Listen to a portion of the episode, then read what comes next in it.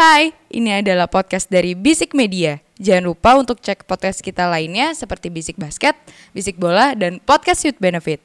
Oh iya, jangan lupa juga follow Instagram kita di @bisikmedia.id. Oke, selamat mendengarkan.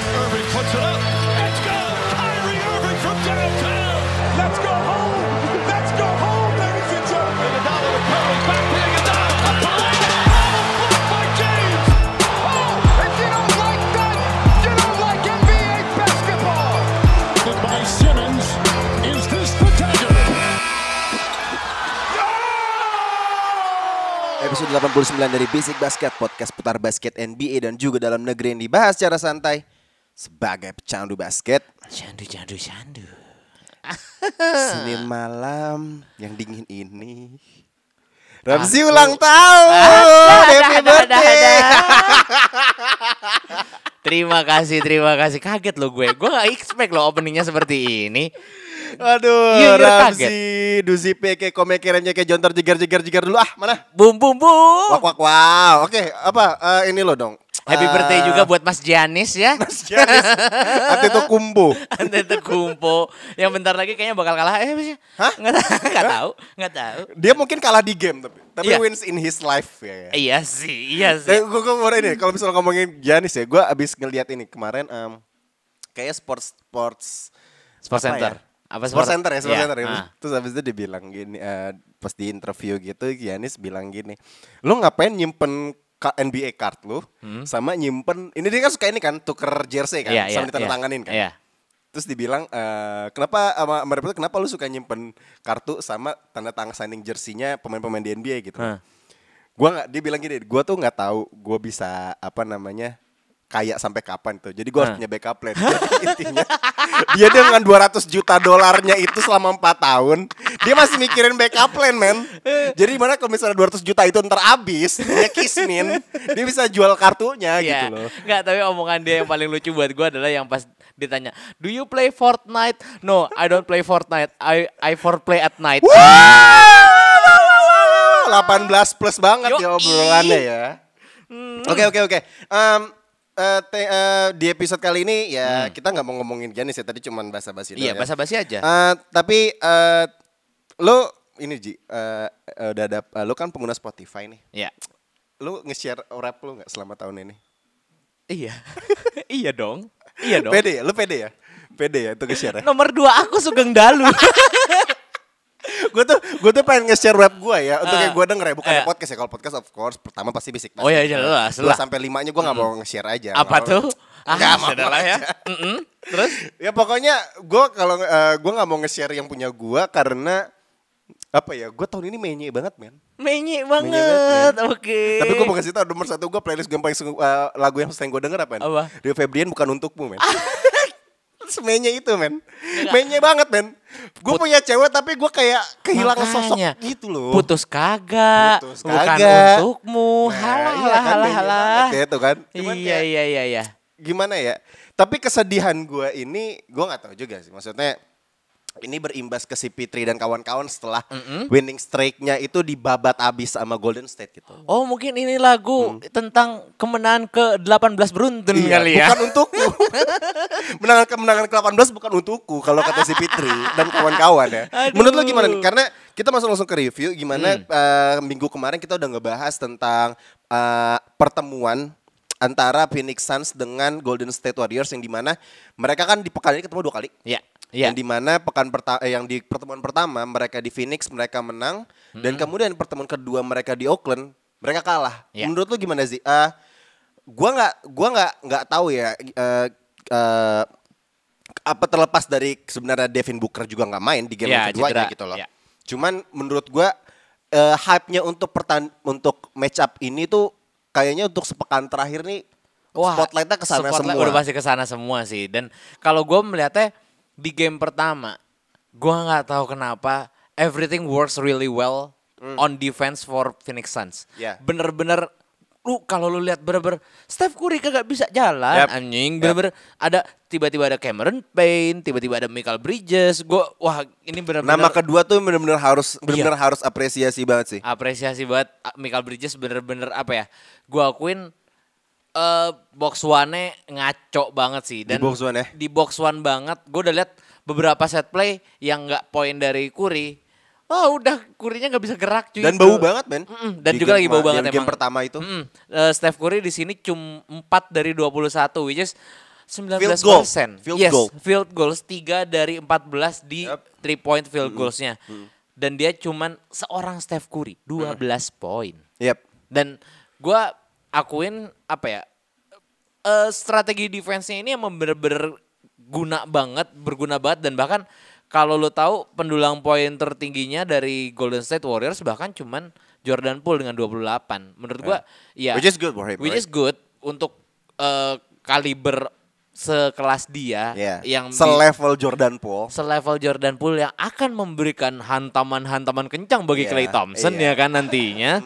Nih Ketar-ketir. Iya ketar-ketir banget nih kan dari kemarin udah pakai baju Dia ini udah pakai kan. headband gitu, men. Iya dan gue sih ngeliatnya ya emang udah untuk game pertama all round udah emang udah buat Phoenix dan Hmm. eh, I guess udah nggak ada chance banget buat Golden State Warriors di game pertama itu untuk menang. Sedangkan di game kedua Yep. mungkin mereka bisa apa ya? Gue bisa mereka bisa comes up with the deal. Yep. Mereka tahu, oh mereka tuh bakal di box one. Mereka kan gini. Dan juga menurut gua karena mereka juga udah capek lawan Detroit kayaknya Yeah. ya. Karena di hari sebelumnya Phoenix juga habis main lawan Detroit. Hmm, back Dan- to back game berarti ya? Iya, dan menurut gua emang cukup berat sih gitu buat eh, karena lu abis pindah kota juga gitu Ya. kan ya. Walaupun lu sama-sama satu conference cuman menurut gua eh, kalau misalnya lu ada waktu untuk travel gitu ya ibaratnya ya kayak menurut gua pasti akan ada lagging bu- bukan lagging ya apa ya kayak ya bi- bisa dibilang jet lag kali ya Ya. gitu ya kayak gitu semacam seperti itu dan nggak tahu kenapa di sini Steph Curry kayak udah bisa membaca Hmm. dan mm, Coach Monty juga kayak nggak melihat ada adjustment dia malah ya udah stay dengan stick dengan plan tersebut dan abislah sama si ini. Dan satu hal lagi baru kali ini kita tahu quotes itu kan bilangnya almost is never enough. Iya. ya kan? Kalau buat gua di game ini game kedua ya buat Draymond Green almost is enough. Sembilan. almost is enough. Ini ini ini statistik yang yang sebenarnya statistik yang ini tipikal Draymond Green banget. Draymond Green banget Iya. Dan lo lo nggak perlu triple double ataupun quadruple double Iya. di dalam points gitu ya. Iya. Cuman ini hampir double, cuman unik aja gitu loh. udah gitu sama semua lagi ini Iya. emang apa ini kali ya Apa? apa apa sih namanya eh konspirasi kali ya Konspirasi ya. semuanya bisa dibagi tiga ya kan poin sembilan rebound sembilan assist sembilan steal enam blok tiga Ya, berarti dengan statistik seperti ini kita menuju kita tahu bahwa Draymond Green lagi performa terbaiknya. Iya, Karena dia betul. seperti ini. Betul. Makanya gue bilang almost is enough, udah selesai. Oh, enough ya? Iya, iya. Bahkan eh sorry banget ya, nih gue ngomong-ngomong masalah eh, fantasy league dan di fantasy league-nya dia ngaceng sekali, Iya, iya, bener-bener iya, iya, 70 iya. kalau nggak salah poinnya Iya, hari gue, itu. gue bingung sih maksudnya. Mm. Siapa yang ngambil Draymond Green ya? Ah, di tim di, di fantasy league kita ya. Lupa gua, gua lupa. Maksud gue kayak gue gue rela gue rela nuker eh Kyrie Irving gue buat dia sih. Kemarin sih ada yang mau gue tuker Joel Embiid sama Bam Adebayo sama siapa? Kayaknya lu deh. I don't have Joel Oh, Embiid. ya udah gue lupa lah siapa lah pokoknya mau mau dibatalin. Gue gue kasih Tobias sama Bam Adebayo. Gue buat ngambil Embiid masih gak mau. Sialan memang. Ya gue juga kalau tuker sama Kyrie Irving gue juga gak mau sih. Ya iya sih. Cuman Mungkin cuma gini, eh, menurut tuh di game ini eh, tadi yang terlepas dari lu bilang bahwa adjustment yang dilakukan Golden State Mm-mm. dan juga mungkin dari back to back gamenya eh, Phoenix Suns Iya. yang di mana dia eh, beberapa hari sebelumnya juga eh, melawan tim yang lain gitu loh. Em, apakah game ini menentukan maksudnya menjustifikasi nggak sih kalau eh, Golden State adalah tim yang terbaik di NBA sekarang atau mungkin kayak semacam sebenarnya Phoenix Suns itu udah yang terbaik di NBA sekarang gitu loh. Cuman kayak it's just a small hiccup aja sih. Wah berat sih nih. Pertanyaannya berat ya.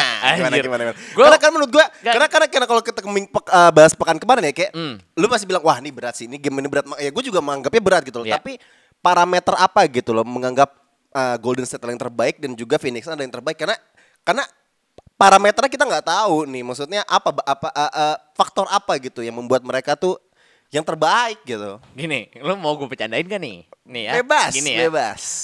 Sehari setelahnya, Heeh. Golden State Warriors kalah sama Oh, lawan San Spurs. Antonio Spurs.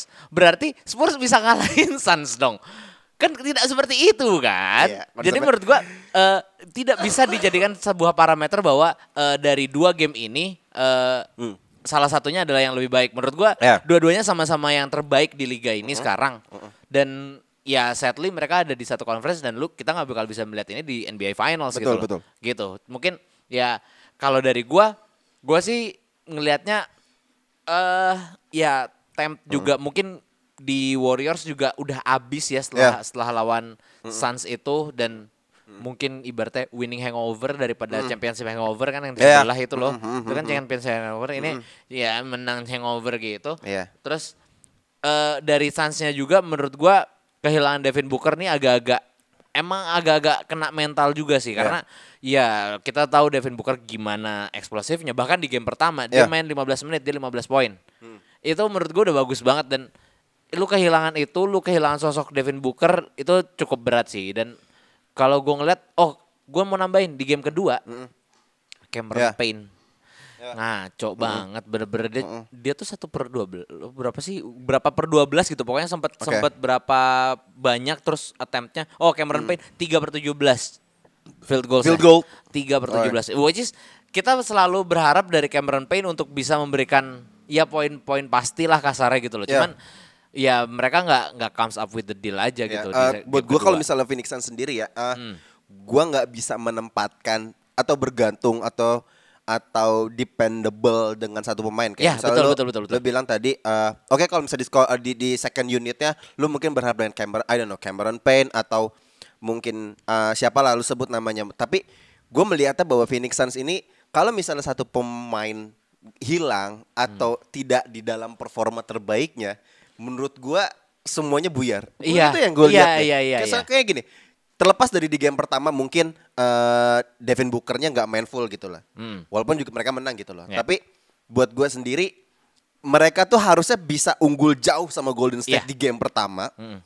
tapi malah mereka bisa kekejar dan jadi kejar-kejaran kan mainnya Yes, kan. yes, nah betul. apalagi di game kedua ini dengan tadi lu bilang Cameron Payne dan juga nggak adanya Devin Booker, mereka jadi timpang. Itu menurut gua kayak jadi Monty Williams dengan dengan Phoenix Suns-nya ini mereka tuh harus benar-benar semuanya komplit. Mereka Iya, semuanya iya. harus dalam performa yang terbaik ya dan mereka akan ya itu hasilnya jadi 17 kemenangan beruntun. Iya, jadi kalau misalnya hilang satu atau ya jangan sampai kayak misalnya Chris Paul ataupun Devin Booker yang yang nggak di time-nya mereka gitu loh. Akan sangat buyar gitu. Iya, jadi ibaratnya ya kalau lu mau ngelawan Phoenix Suns ya lu ngelawan Phoenix Suns bukan Iya. bukan siapa dan kawan-kawan. Iya, gitu. apalagi yang sering gue bilang kan ini mereka timnya tuh bener-bener apa ya ibaratnya ya slim banget. yes, yes, Cuman yes, beberapa ramping. pemain doang ramping banget tuh. Jadi menurut gue kalau misalnya satu ada unit yang hilang, menurut gue itu akan fatal banget buat uh, Phoenix. Iya, betul betul, setuju Tuh, banget. Tapi dari sisi Golden State sendiri ya ada, I mean, come on man, gue gue baru melihat uh, Steph Curry di game pertama yang tadi lu bilang statistiknya dulu bilang, Mhm. Ternyata dia hanya manusia biasa men.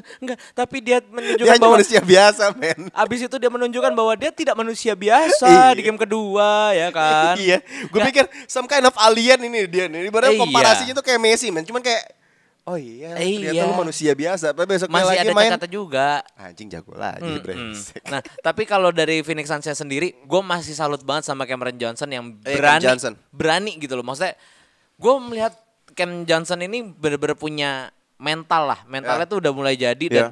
ini lu bakal, lu lu sangat beruntung banget lu punya dia di second unit lu sih, Iya. gitu. Iya, iya. Dan Lander Shamet juga, ya oke, dia mungkin ankle-nya sedikit agak bengkak kali ya. Ya, I would love to see Landry Shamet kalau misalnya dia tuh kalau menurut gue Landry Shamet adalah uh, shooter yang di mana lu bisa coming from the bench yang dia tuh bener-bener pemain yang dibutuhkan di semua tim di NBA. Lu ngerti gak sih? Karena Ya, gue ya, ya. melihatnya dia tuh score uh, uh, shooting guard dari bench yang di mana kalau lu datang dari bench itu kan pasti kan ada rasa ketidakpercayaan diri Mm. atau for performanya mungkin gak bagus-bagus amat. Tapi kalau Landry Shamet pas gua ngeliatin di Clippers kemudian dia main di Brooklyn Nets, men dia bagus banget men, Iya, selalu bagus iya. men. Menurut gue itu Konsisten lah ya. Konsisten gitu loh. Dan gue melihat satu komparasi yang paling dekat sama dia kali Ah, ya.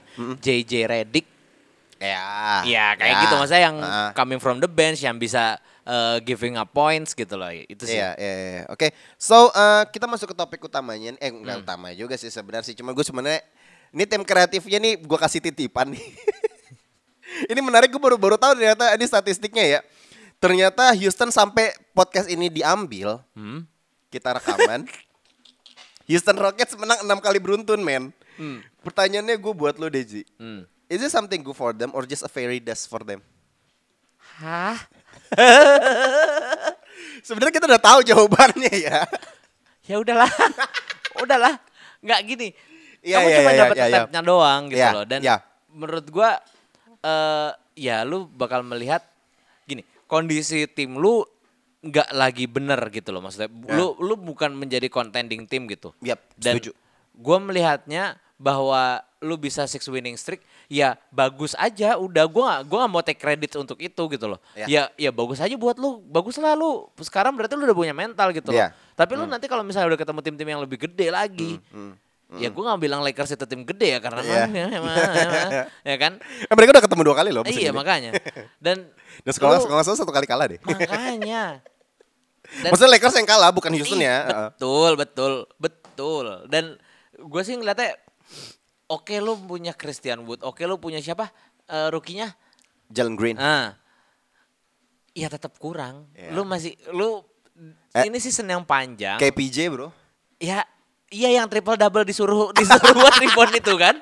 Eh, Aduh, triple double beach. Terus, ya nggak apa-apa sih sebenarnya Iya. bagus bagus lah buat kalian karena lu bisa dapatkan Iya. winning winning streak gitu ya cuman menurut gua ya ini cuman ya udah lu gue pengen lihat kalau bisa nih ya lu bisa nggak sih sampai playoff menurut gue sih nggak bakal bisa sih Gak mungkin, nggak mungkin, bisa Gue gue juga agak skeptis kalau misalnya uh, mere- uh, Houston ke playoff lah karena sekarang mereka pun sekarang di peringkat 13 di wilayah barat. Hmm. Tapi benar juga kata lu, gue juga gue juga agak skeptis terhadap performanya mereka di 6 game terakhir. Terbukti Hmm. karena di 6 game terakhir ini mereka hanya gue bilangnya hanya ya karena Hmm. melihat statistik dari tiga tim ini mungkin lagi lagi biasa aja gitu. Hmm. Mereka menghadapi Phoenix Suns. Eh sorry, mereka menghadapi uh, Pelicans. Hmm. Kemudian mereka menghadapi um, OKC. Hmm. Dan satu lagi gue lupa kayaknya ngadepin Houston deh.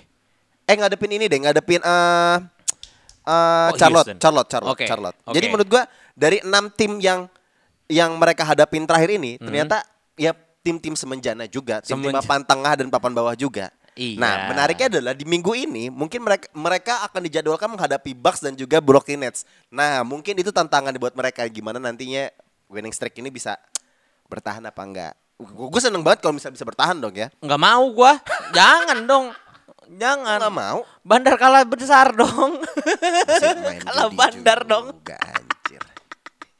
Oke, tapi buat gue sendiri adalah ya Iya. Melihat tim yang karena terakhir yang gue lihat di kayaknya beberapa minggu kemarin gue melihatnya tuh eh, Houston Rockets tuh baru menang cuma satu kali. yes yes Terus gue melihatnya betul. mereka bisa menang enam beruntun. Itu Iya. menurut gue kayak wow. Apa nih perubahan yang mereka lakukan gitu loh. Hmm. Terlepas dari apa yang mereka eh, tim-tim yang mereka hadapi se- eh, beberapa game terakhir gitu loh. Hmm. Yang tadi udah gue sebutkan juga. Cuman eh, give us give them some credit lah. Maksud Iya. gue kayak mereka bisa enam enam kemenangan beruntun pun juga itu bagus banget. Tim pujaan lu aja nggak ada yang sampai enam kali beruntun kan. aduh aduh aduh Tim lu yang pujaan lu tuh yang gue Ya. bilangnya Lakers dan Brooklyn Gua- Nets ya. gue baru mau membela mereka di gue tapi udah si- siok duluan nih jadi kalau menurut gue sih karena balik lagi mungkin ya di awal-awal eh, season ini mereka menjalani season itu dengan grogi dan ibaratnya mereka hanya bergantung sama Christian Wood Oke. menurut gue karena itu dan akhirnya di sini ternyata eh siapa? KPJ bisa naik even Daniel House Junior juga bisa naik terus juga Tate juga bisa naik. Tate siapa ya Tate?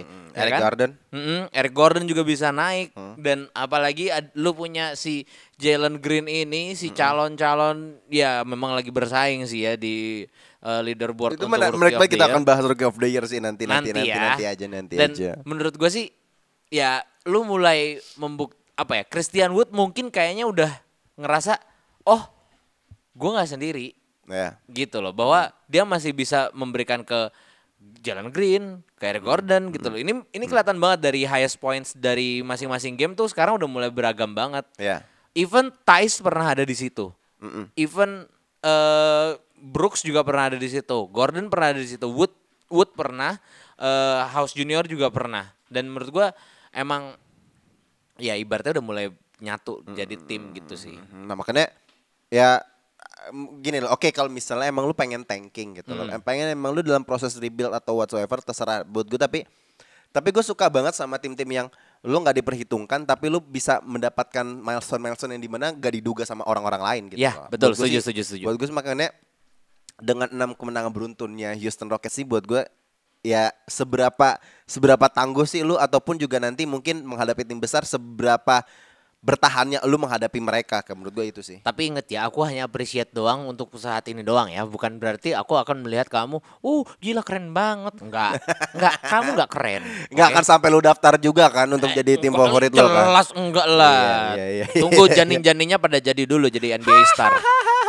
Oke, next eh, materi selanjutnya adalah em, ini gue lagi lihat-lihat berita aja sih, maksudnya kayak beberapa eh, beberapa media terakhir kan pasti ngomonginnya yang tadi kita bahas tuh Port Phoenix Suns lah atau mungkin ya Golden State yang di mana dengan kurinya yang bakal menjadi MVP juga, terus abis itu juga Enggak Lake- ngomongin lu kenart dengan clutch tree-nya kan? Nggak pain Nggak, juga Bang, nggak perlu Katanya kan, nggak nggak perlu usah. ngomongin dua LE. Ini Oke. gua coret loh. Oke, udah oke. Dicoret loh. Oke, ini dicoret, tim-tim oke. kreatif dibilang ini mau ngomongin Lakers kak nggak ada coret, coret.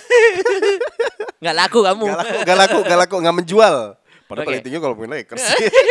Tapi gini, em, eh, kita ngomong eh, pengen ngebahas tentang Portland, Portland Trail Blazers yang di mana tadi yang sempat kita bahas sebelum kita ngetek ya Zia, eh, beberapa front office-nya dari Portland, Portland Trail ini dari Blazers eh, banyak yang pergi. Iya. Terakhir teranyar ini eh, general manajernya siapa namanya Neil Olsey. Neil Ne- Olsey, ya, ya. Whatever name is. Itu. Gua ya adalah. Pak Neil lah, Pak, Pak Neil Neil. ini resign ternyata. Iya. Cuman eh, dari apa pun permasalahan yang ada di dalam Blazer sendiri, Hmm. Ini pasti akan berimbas kepada eh, timnya gitu loh. Hmm. Gua nggak melihat eh, apa namanya hal ini mungkin akan berimbas langsung, Hmm. tapi tanda-tandanya udah terlihat. Ya. Di mana dan, dan musim ini kan pergantian pelatih dari dari Terry Stotts ke Council Billups kan juga Billups, ya. menurut gua jadi hal yang harus harus jadi concern juga untuk Iya. Blazer sendiri kan. Di mana uh, lika-likunya juga eh, Dame nah, masa depannya seperti apa. Ya. Nah, eh, menurut lu gimana untuk untuk secara garis besarnya dulu nih eh, dengan perubahannya di boardnya Blazer sendiri dan juga untuk impactnya terhadap tim, menurut lu gimana secara overview? Gue sempat baca beberapa artikel sih. Dia bilang kayak dia tuh pengen merubah. Ini siapa eh, yang ngomong? Ya eh, ESPN. Oke. Jadi dia dia pengen bilang kayak gue tuh pengen merubah apa? Ada yang bilang lah intinya eh, A1-nya kali ya. ya. Nah dia kayak bilang gue pengen merubah Portland Trail Blazers itu dari sebuah franchise yang toxic menjadi lebih bersih. Ini Pasti udah- Daryl Morey yang ngomong. Aduh, aduh, bukan ya, bukan ya. Oke, oke, Eh, oke, lanjut. Dan gue gue ngeliatnya di sini, ini kelihatan banget dari banyaknya eh, anggota-anggota di boardnya yang akhirnya lepas gitu. Ya. Dan juga, tapi gue juga mempertanyakan gitu loh. Ya. Ini kayak obrolan kita waktu off season Oke. bahwa Portland mau ngambil Chauncey Billups dan menurut gua Chauncey Billups juga karirnya biasa aja Oke. dan lu juga apa namanya as a manager juga lu belum pernah as a coach gitu ya Coach, eh, nggak ada Lu pengalaman nggak- lah ya. nggak ada pengalaman dan menurut gua ini justru ini harus gue pertanyakan gitu loh. A- Kenapa lu apa yang harus lu lakukan apa yang apa yang terjadi gitu loh. Iya. Dan ditambah lagi si Pak Neil ini, gue Pak Neil aja ya biar gampang Pak ya. Neil. Pak Neil ini kan Ikrip banget kayaknya ya. Heeh. Dia kan yang ini, yang ngedraft si Damian Lillard. Iya. Dan menurut gua akan terjadi apa ya? Mungkin bisa dibilang trust issues kali ya Hmm. dari Dame-nya sendiri kayak kok gua ngerasa nggak dihargain gitu. Mungkin ya, gua nggak tahu. Gua Iya. nggak tahu. Se- eh, sejauh ini sih eh, dia bilang bahwa gua mempunyai relationship yang baik sama si Pak Neil ini, kata Dame. Iya. Gitu. Dan menurut gua ini akankah ini menjadi tanda-tanda bahwa ya mungkin who knows Portland Trail Blazers dua tahun ke depan gue ngeliat Trail Blazers akan menjadi posisinya Ya. Rockets sekarang gitu. Iya iya iya. Ya. Karena gini, eh men- melihat dulu ya ini ini eh, dari dari sisi historisnya dulu ya. Karena si Pak Nel ini adalah sa- salah tiga dari eh, satu dari tiga general manager yang paling lama nih karirnya di NBA Oke, untuk beberapa, oke. beberapa tahun terakhir. Ya. Yang pertama ada Oke eh, Sam Presti di OKC dan yang kedua Bob Myers di eh, Golden State gitu. Ya. Jadi menurut gua ini bukan orang sembarangan gitu. Hmm. Dia udah mungkin udah tahu gimana Portland Trail Blazers seperti apa dan menurut gua sepak terjangnya eh, Portland Trail Blazers di di beberapa musim terakhir gak buruk-buruk amat kok. Yes. Mereka 8 tahun terakhir masuk playoff. Yes, betul, Mereka betul, di betul, 2019 ke Western Conference Finals. Ya. Menurut gua juga men- secara build up dan mentality dari timnya sendiri pun gak buruk-buruk banget gitu loh. Hmm. Jadi ya sama seperti yang tadi lu bilang mempertanyakan ini maksudnya apa untuk ke depannya sendiri kayak gimana? Karena Hmm. karena kalau yang gue baca juga di The Ringer, Hmm. eh, Council Billups ini didatangkan Hmm. karena emang faktornya di Portland sendiri adalah emang dia bisa eh, nge-build tim secara defensif Oke. dan skill leadershipnya itu bisa bisa membuat Portland jadi lebih baik. Tapi tapi Ya. statistik berbicara bahwa Portland Portland musim ini Hmm. di game home-nya mereka itu dari 11 pertandingan 10 kali menang, satu kali kalah. Oke. Tapi di uh, game road-nya mereka, di Ya. away-nya mereka, Hah? mereka itu 12 pertandingan, Hah? dua kali kalah, eh eh, dua kali menang, 10 kali kalah. Wow. Jadi oke. yang di mana ini sebenarnya dengan kehadiran Quincy Billups sendiri, Hah. ini sebenarnya juga nggak nggak nggak nggak memperbaiki Iya. defensive thingsnya mereka gitu loh. Hmm. Sebenarnya Portland Portland sendiri tim yang nggak buruk-buruk banget dari dari sisi offense gitu loh. Hmm. Mereka kalau nggak salah di musim kemarin eh, offensive ratingnya peringkat 5 Pokoknya mereka selalu di atas lah Oke. untuk offensive ratingnya lah. Hmm. Tapi ya memang defensive rating mereka sangat buruk-buruk banget gitu loh. Iya, Dan iya, itu iya. yang mungkin coba di adjust dengan kehadirannya Clancy Billups gitu loh. Tapi gua nggak melihat itu menjadi menjadi adjustmentnya itu sangat tidak terlihat dari sisi defensif gitu loh. Dan terbukti mereka sekarang di peringkat 11. Jadi menurut gua apa nih yang dengan ditambahnya board mereka banyak yang pergi dan dengan kehadirannya uh, Clancy Billups yang tidak memberikan impact yang signifikan bahkan mungkin lebih buruk Iya. Iya. iya. Menurut gua akan ada spekulasi-spekulasi yang di mana pemain-pemain di dalamnya, apalagi ya kita tahu sendiri ada Dem yang dengan isu-isunya kita juga udah pernah bahas di episode beberapa episode sebelumnya dia pengen cabut, ini akan semakin kencang. Iya. Ka- makanya gue bilang kayaknya ini akan ada akan menjadi satu-satunya momentum di mana Hmm.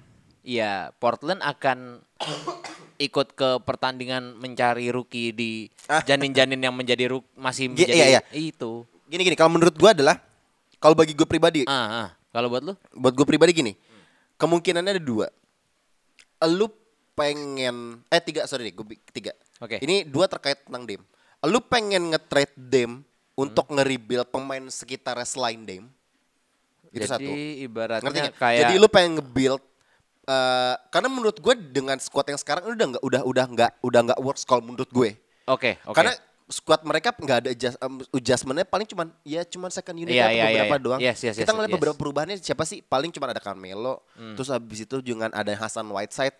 Tapi dengan squad utamanya backcourtnya sendiri kan Dem sama CJ aja kan. Iya, iya. Nggak ada Anthony perubahan Simons apa pun. Itu doang udah. Iya, Evan Simons mungkin Gary Trent yang kemarin Iya. naik. Cuman buat gua kayak itu nggak itu nggak membuat mereka menjadi contending lagi Yes, gitu yes. Nah, tapi menurut gue dengan mungkin satu yang tadi gue bilang, kalau misalnya dengan nge-trade them dan nge-rebuild pemain sekitar kayak CJ atau Yusuf Nurkic Oke. ah. untuk pemain yang lebih lebih solid lagi, itu akan akan akan works. Itu satu. Bisa jadi kalau yang pertama ini mungkin jadinya kayak Brooklyn Nets kali ya. Ya, lu rebuild sekalian gitu loh. Tapi nggak ada Dame. Oke, tanpa Dame. Dan Oke. yang kedua adalah tetap ada Dame, Hmm. tapi mungkin lu akan ngetuker CJ McCollum atau Yus- Yusuf Nurkic yang di mana musim depan udah nggak udah kontraknya habis. Hmm. Tapi mungkin lu akan nuker CJ McCollum. Jadi lu nge-build di mana eh, pemain di sekitar Dame ini siapa aja Iya, iya. Ah. yang di mana mungkin ini akan works lagi. Hmm. Hmm. Tergantung siapa pun pelatihnya. Itu yang kedua. Hmm. Atau yang ketiga lu rebuild sekalian. Ada yang keempat. Apa? Lu nge-build di sekitarannya CJ. Ya itu berarti kan yang yang Bukan- satu dong. Bukan yang satu. Yang satu kan lu hilang semua, tapi lu ganti Enggak. ganti roster. Enggak. Oh enggak. Yang satu itu adalah gue tuker Dame. Hah? CJ masih ada. Oh, oke. Tapi ibaratnya yang satu sama Ya, dua, enggak, makanya gue bilang nih, berarti dulu, bukan- yang satu sama dua ini sebenarnya sama, tapi Iya. melibatkan Dem. Yang satu itu Dem yang pergi, Hmm. Yang kedua Demnya tetap ada, tapi CJ yang pergi. Oke, gue Gitu. lebih setuju yang pertama. Nah, ya kan? Nah, Tahu nggak kenapa? Kenapa? Karena blueprint yang kayak begitu udah ada. Siapa? Nih, Toronto Raptors. Mm-mm. Ya kan? Iya. Pemain yang disanjung-sanjung di kotanya tersebut waktu itu adalah DeMar DeRozan yang akhirnya cabut ditukar guling sama Ya. Kawhi Ya. dan akhirnya works. Dan menurut gua mungkin mungkin itu eh apa ya? eh, perspektif yang mau diambil sama si Portland untuk ke depannya ini gitu loh. Karena gue melihat kayaknya kalau misalnya Dame gue tahu ya Portland udah terlalu bergantung sama Dame dan Ya. menurut gua CJ juga belum bisa apa comes up dengan dia dia belum bisa memberikan segalanya gitu Ya. loh. Dan kayaknya eh, perspektif ini juga udah mulai digunakan sama beberapa tim yang lain. Ya. Contohnya Washington Wizards juga udah mulai main kayak gitu kan. Maksudnya Rebuild. ya dulu kan yang kita tahu dari Washington Wizards Bill itu sangat-sangat terpuruk gitu loh. Iya. Ke- nggak kelihatan dibanding John Wall dan akhirnya lu nge-buildnya ya despite of John Wallnya cedera ya, tapi Iya. lu nge-buildnya di, di sekitarannya Bradley Bill. Iya. Gitu sih. Dan kalau Raptors lu nge-buildnya di sekitaran kayak Lowry yang which is waktu dulu yang benar-benar jadi hero-nya di kota lu ya Iya. adalah DeMar DeRozan. Nah gitu. makanya itu maksud gue adalah karena dua pemain ini either antara Dem, eh, Dem, Dem sama CJ sendiri itu kan pemain yang kalau secara kontraknya nih ini gede-gede banget nih. Iya, iya betul betul. Apalagi Dem lebih gede lagi kan. Nah, maksudnya Hmm. siapa nih? Eh, ya kita tahu lah maksudnya Dem itu kan selalu bilang di media I'm not going anywhere, gue tetap loyal, dia nggak peduli cincin atau apa pun. Cuman kan who knows nih dengan boardnya nggak ada, ini isu kan spekulasi akan selalu Iya, akan jadi benar. menguat lagi gitu loh. Tapi buat gue pribadi adalah eh ri- ini udah nggak works menurut Iya. gue dengan squad yang ada sekarang. Dem menurut gue akan sangat membuang-buang talentanya dan waktunya dia. Hmm, hmm, setuju. Kalau dengan dengan skema yang sep- masih dengan squad yang seperti ini dan mungkin lagi di momen terendahnya mereka nih Portland nih, menurut gue sih perubahan ini harus dilakukan secepatnya Iya, sih menurut iya. gue. Jadi ibaratnya kalau misalnya emang Demnya kah yang di trade atau mungkin Iya. CJ McCollum yang di trade atau mungkin nge-rebuild semua sekalian, Iya. maksud gue s- pemain dengan franchise ini kan saling dependable ya, Iya, saling iya, berkaitan. betul, menurut betul. kayak semuanya tuh harus harus ada jalan keluar lah. Tapi kalau menurut gue dengan ini semua nih dengan Dame, CJ, dengan timnya Yus- Yusuf Nurkic dan siapa pun yang ada di Portland sekarang menurut gue sekarang udah kayak lu nggak akan bisa jadi tim contending lagi men. Iya, pokoknya satu pesan buat Mas Dem ya, Mhm, eh, kuatkan iman dan kuatkan imun ya. Karena kebetulan lagi lagi hujan mulu di sini gitu. Oh, sekarang Damian Lillard tinggal di kebun jeruk. Enggak tapi gini, gue barusan banget nih di, beri- eh, di Twitter gue habis sebelum kita ngetek gue habis ngeliat eh bentar, bentar masih ada nggak nih ya? Um, um, um, um. Ini beritanya masih anget banget nih sumpah. Tadi sebelum ngetek gue habis ngeliat Terkait beneran. apa nih? Terkait apa dulu? terkait berita ini terkait Oke. tentang Dem ini. Oke. Eh, bentar wait ya, kasih gue waktu 5 menit. Enggak jangan 5 Iya. menit kelamaan kelamaan. Kelamaan, Ini baru jangan. barusan banget sumpah Hmm. beneran. Ah, Tapi betul. nah ini Nah, dia nih. ada nih, oke. Eh, ini dari Shams Karania nih. ya. Oh, wah. Jangan jangan dibohongi lah. Eh jangan nggak mungkin ke gocek dong kita Eh, dong. iya dong, Nah, terus? Ini, ini, ini menarik banget. Ini satu jam yang lalu. Mm. Damian Lillard would like to play with Ben Simmons in Portland. Oh, Aduh. menurut lu aja, menurut lu aja. Aduh, aduh, aduh, aduh. Tapi ada tambahannya lagi nih. Apa? Acquiring Simmons will instantly improve Portland in 13th rank defense. Jadi di mana kalau lu udah datengin Ben Simmons, ranking defense makin bawah. Ngerti gak? Aduh, aduh, aduh. Ngerti nggak? Jadi udah makin gak sejalan dengan dengan tujuannya Portland Si sendiri ngedatengin Billups gitu loh. Tapi nggak tahu ya, gua sih entah kenapa gua setuju. Entah kenapa gue setuju. Karena menurut gua gini, eh sejauh ini yang gua yang gue sering lihat ya, kalau misalnya lu menggu apa, lu punya duo yang dalam satu posisi, which is backcourt dua-duanya, nggak works menurut gue ya. Karena ibaratnya waktu kayak Lowry sama Kawhi, dua-dua apa, yang satu front court, yang satu backcourt. Oke lah, Iya. kecuali Splash Brothers Satu itu ya. guard, satu wing. Iya. Kecuali Splash Brothers itu ya. Itu Iya, nggak iya, works. berarti ada dong. iya, kecuali Iya, iya, iya. makanya gue bilang kecuali Iya. ya kalau mereka karena tiga lebih dari dua, Iya, Pak, gitu loh. benar, benar. Dan gue sih melihatnya kok kayaknya gue lebih gue wah ini bener-bener ini akan menjadi terobosan banget sih buat Portland sejujurnya. Iya. Win-win Gua nggak- solution gak sih? gue nggak peduli masalah eh apa namanya dari defensive ratingnya. Karena menurut gua itu nanti akan jadi tugasnya Chauncey Billups. Iya. Tapi in offensive way, Iya. they gonna be work work Iya, out iya, sih. iya. They Eh, work sih. Makanya They work makanya sih. makanya sebenarnya kalau nggak salah ini berita ini tuh udah menguat pas off season kemarin gitu loh. Cuman kan Oh, emang oke. emang ya Ben Simmons dengan gengsi-gengsinya dan si dengan si sok jual mahalnya. Iya, Sixers pun juga pengen men- Daryl Morey itu pengen mencari yang pasnya untuk Sixers kayak gimana biar nggak rugi-rugi banget. Iya kan? Nah, menurut gue ini akan ini akan menarik banget sih. Hmm, ini akan but- menarik banget sih. But ada satu ada satu bet yang besar banget. Heeh. Your ben. Simmons sudah lama nggak main. Iya iya iya. Ben Simmons sudah lama nggak main dan Iya. menurut gua eh, dia harus agak catch up dikit dengan Iya. mungkin rookie-rookie yang Iya. udah eh, gua bahkan ini mungkin ada satu lagi sih pemain yang harus gua omongin kayak gini juga ya selain Ben Simmons yaitu Zion yang sekarang udah gendut banget ya si anjing ini. Iya. Bangke udah bener-bener kayak Helder net. kayak Helder anjir. Lu tau gak banyak komennya di di gue liat di Twitter atau di di IG gue lupa. Ah. di sosial media lah gue lupa. Di apa platformnya apa? Ah. dia dia bilangnya kayak gini udahlah ngapain Zion main di NBA masuk aja daftar WWE langsung. Tag team sama Big Show. Lah emang Big Show masih main anjir? Gue kagak tahu. Anjing, saking saking dia dia bukan udah bukan bulking lagi men. Dia Iya. benar-benar kayak Fat, gua- fat. iya iya buat gue Cabi. se se gini loh sebalki balkinya lu walaupun sebadan lu se ya oke lah kalau misal lu emang pengen bikin masa otot lu gede banget gitu loh. Tapi lu yakin lutut lu bisa nahan? Kan Iya, masalahnya itu dia. selalu di Itu kakinya yang dia. lemah itu kan? Iya. bisa nopang badannya dia apa enggak gitu loh. Jordan nyesel sih.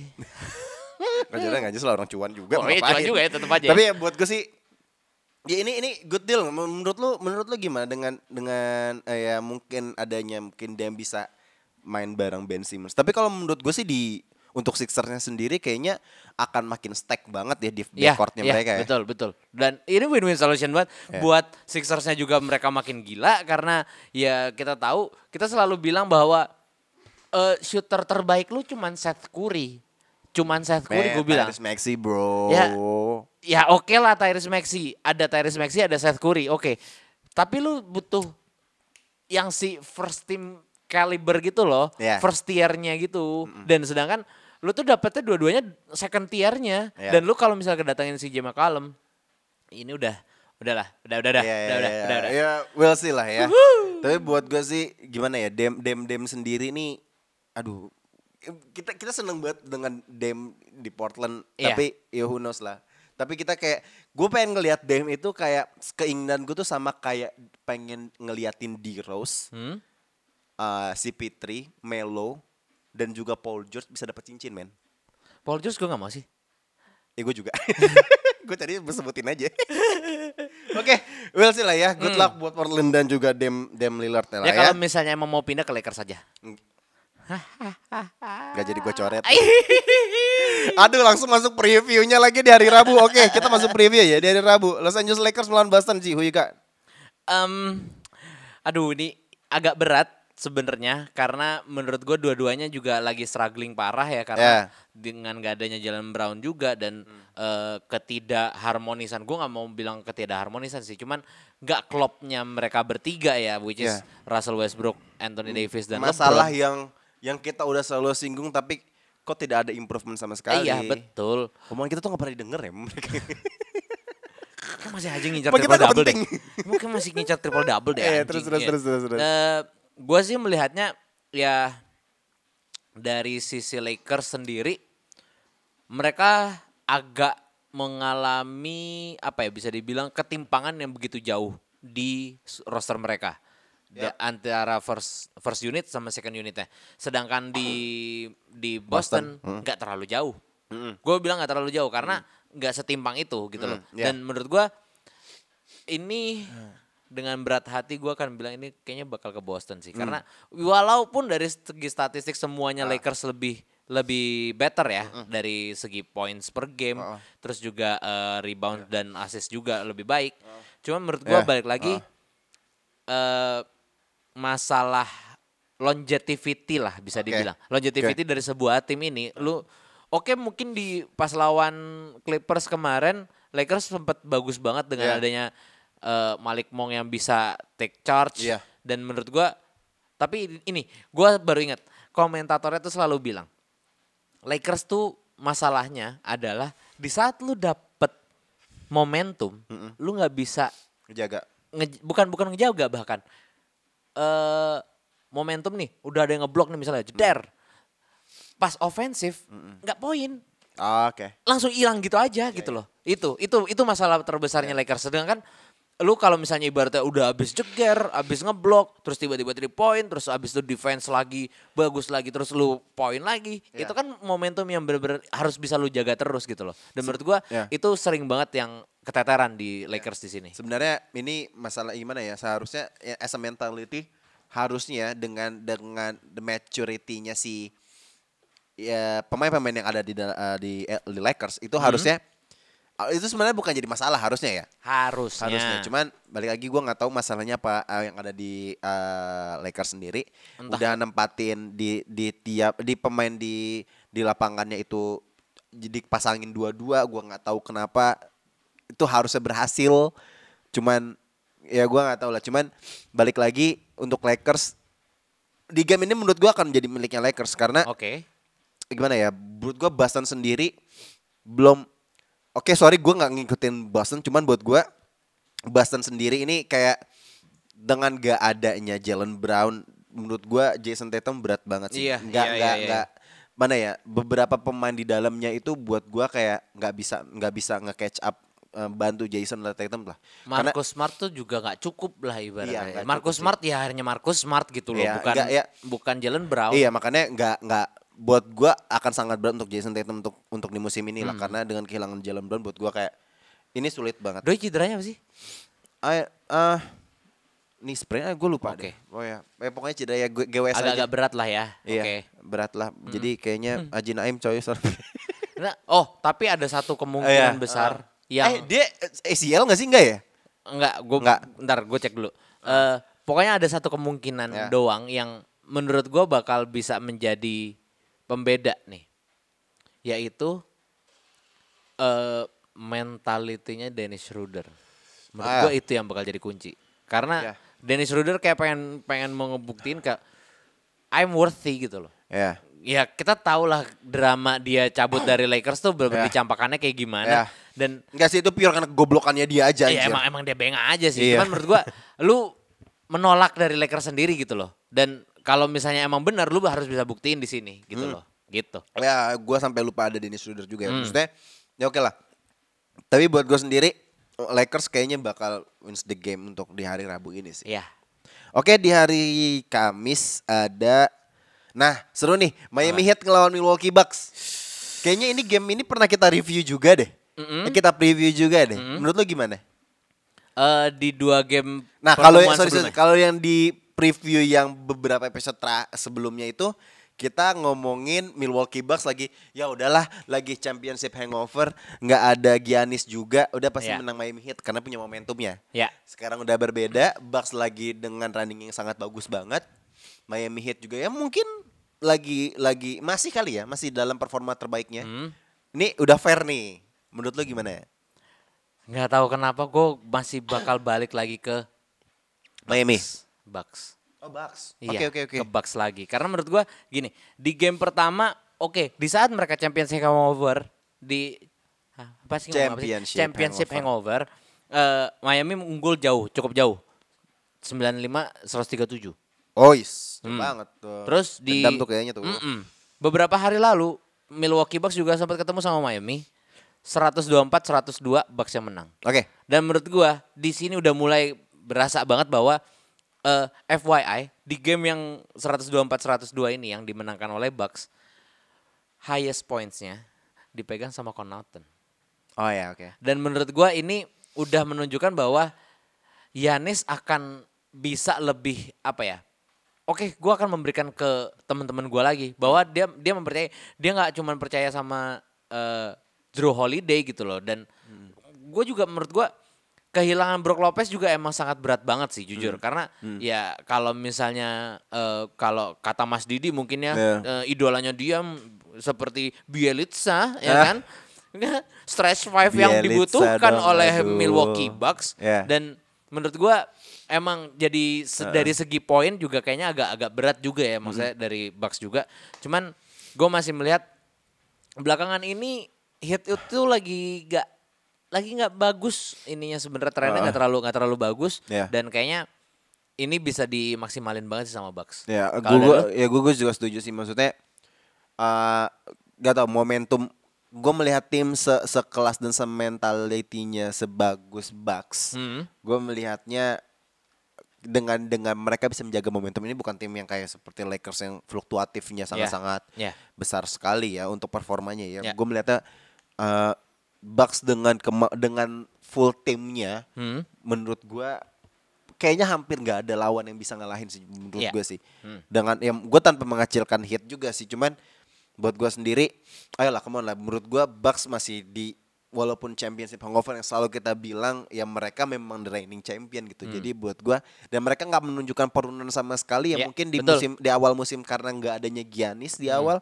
Buat gua sih ini akan jadi kemenangan buat Milwaukee Bucks sih kalau buat gue sih. Mungkin kalau buat Miami Heat sendiri, Ya. satu kunci kemenangan lu. Ya. Please banget, lu harus bisa maksimalin Kyle Lowry. Ya. Gua nggak melihat Kyle Lowry bisa se apa ya, se-fluid itu gitu loh. Maksudnya se- nggak nggak nggak lepas aja gitu mainnya. Ya. Gue kayak ngerasa ada beban kah atau apa? Ya. Gua nggak tahu. Seharusnya sih Kyle Lowry ini kayak gimana ya? em, di saat mungkin ada Jimmy Butler dan juga siapa uh, penolong poinnya Adebayo dan juga Ya. Dan Robinson ataupun pas men- uh, memasukin uh, Tyler Hero Hmm. menurut gua kayaknya harus lu lu scoring yang lain gak bisa nih. Ya lu harus tetap konsisten. Itu Ya, yang sama ya, ya, diterapkan ya, ya. seperti Chris Paul di Phoenix Suns. Kalau menurut yes, gua seperti yes, itu. Yes, yes. Gue nggak melihat eh, dia de- dengan gue gue yakin selama di dia di Toronto dia tuh Iya. be- bisa menjadi apa ya eh assisting yang ter, yang baik gitu loh. Dan gue nggak melihat itu di sini sekarang Hmm. di hit. Gue entah kenapa kayaknya masih entah belum cocok kah sama Bam Adebayo, entah belum cocok kah sama jimbutnya dan entah gue malah melihatnya spotlightnya justru malah ke Tyler Hero sekarang. Iya, memang. Gitu sih. Iya, iya, ya Tyler Hero punya momentum maksud gue kayak Tyler Hero ya kayak kandidat six man of the year ya, I think gue nggak tahu juga sih. Ya memang iya sih, ya, memang iya kayaknya sih. Gum, ya, ya, ya. Masa aku mau bilang Malik Mong? Masa mau bilang Carmelo Anthony? Ah. Oke terakhir di hari Minggu, nah ini seru nih. Apa terakhir ya, lagi? Ya. Sixers melawan Golden State. Ya udahlah. Aduh Joel Embiid lumayan ya. Ya udahlah ya. Ya udahlah. Udahlah. Aku Gue udahin nih, gue udahin nih, nggak, gue nggak. udahin Eh, nih. eh. Aku mau kasih inget satu satu kali Apa? lagi. Oke. Ini udah bulan Desember. Gini aja deh, gini aja deh, gini aja deh. Di game ini Clay Thompson main apa enggak? Udah gitu aja dah. Kalau ma- masalah menang kalah kita udah tahu lah, kita udah sama nih, kita udah sama nih. Kita udah satu frame lah ya. Kita udah satu satu page lah nih, ya kan? Iya, iya, iya. Ya, gitu aja deh, biar biar bikin seru dah. Nih, terakhir. Aduh, nggak main. Gak main. gimana, gimana, gimana, gimana, gimana, gimana? Tapi pokoknya tetap eh, game ini bakal tetap ke Warriors walaupun eh, despite of eh, si Clay Thompson nggak main. Tapi menurut gua eh, ya gua nggak lihat ada chance dari eh, Fi- Philly untuk bisa lu cuman even even dari rebounds per gamenya aja lu masih kalah gitu loh. Oh ya. Sorry tuh saya ya ibaratnya dengan kehilangannya Joel Embiid dan menurut gua eh, ya oke memang It's a mereka big loss for Sixers ya. Ya, ya dan seperti yang gue bilang lah, yang kita udah setujui sebelumnya, which is Phoenix Suns dan Golden State Warriors adalah dua tim terbaik saat ini di NBA. Yep. Dan menurut gue ini akan, gue nggak bakal bilang ini easy game, tuh, tapi ini kayaknya fix banget bakal buat Golden State Warriors. Oke. Kalau dari lo? Kalau ya ya kan tadi gue udah bilang kita sama nih untuk Hmm. Golden State. Oh, berarti udah Golden Buat State gua- ya? Buat Oke. gua Golden State yang akan bisa eh, ngambil kemenangan lah. Cuman ya cuma cuma gini, kalau buat gue sendiri adalah tadi gue udah sempat ba- ba- bahas di awal. Gue bilang Hmm. bahwa Sixers ini kalau mis- eh, salah satu tim dengan menurut gue, menurut gue Hmm, pribadi adalah backcourt yang harus disegani.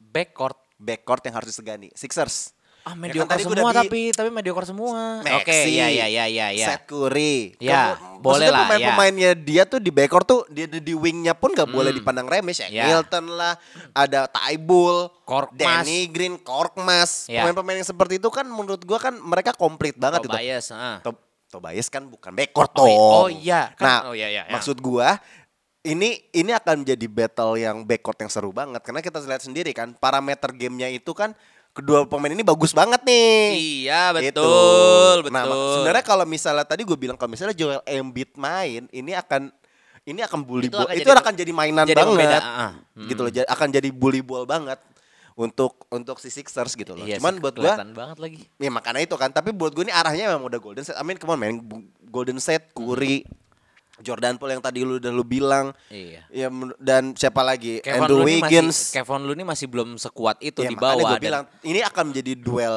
backcourt yang bagus gitu. Loh. iya, iya, Cuman iya. memang satu sisi menurut gua gua akan selalu akan bisa bilang ya Golden State sih ini akan. Cap- Ya. Tapi ya I don't know. kuncinya ada di bawahnya sih feeling gua karena menurut gua biarkan battle-battle yang di backcourt backcourt ini ya Hmm. udahlah mereka menurut gua bisa dibilang gua nggak mau bilang setara sih sebenarnya cuman gua bilang gak bilang setara. iya cuman ya gini Golden State juga ada eh si Philly juga masih punya Seth Curry yang kadang-kadang bisa tiba-tiba memberikan sparks yang bagus banget Yap. cuman gua nggak melihat apa ya dari second unitnya ini yang bakal seru banget Yap. dan makanya gue bilang kayaknya dibanding kita fokus ke situ yang which is mereka bisa gue bilang imbang tapi walaupun sedikit condong ke Golden State Warriors Yap. tapi di bawahnya ini gue pengen ngelihat Draymond Green bis, sebisa apa untuk ngeredam pemain-pemain bawahnya terutama kayak Tobias Harris terus juga ya Andre Drummond yang menurut gue tempnya lagi dapet di saat Embiid nggak ada itu sih Nah, terakhir nih, terakhir terakhir terakhir, terakhir. Jadi lucu-lucu aja buat Neto. Kira-kira Draymond Green bakal quadruple tanpa poin lagi nggak? enggak lah Oke, thank you. Sekian episode 89 gue di Bye. bye bye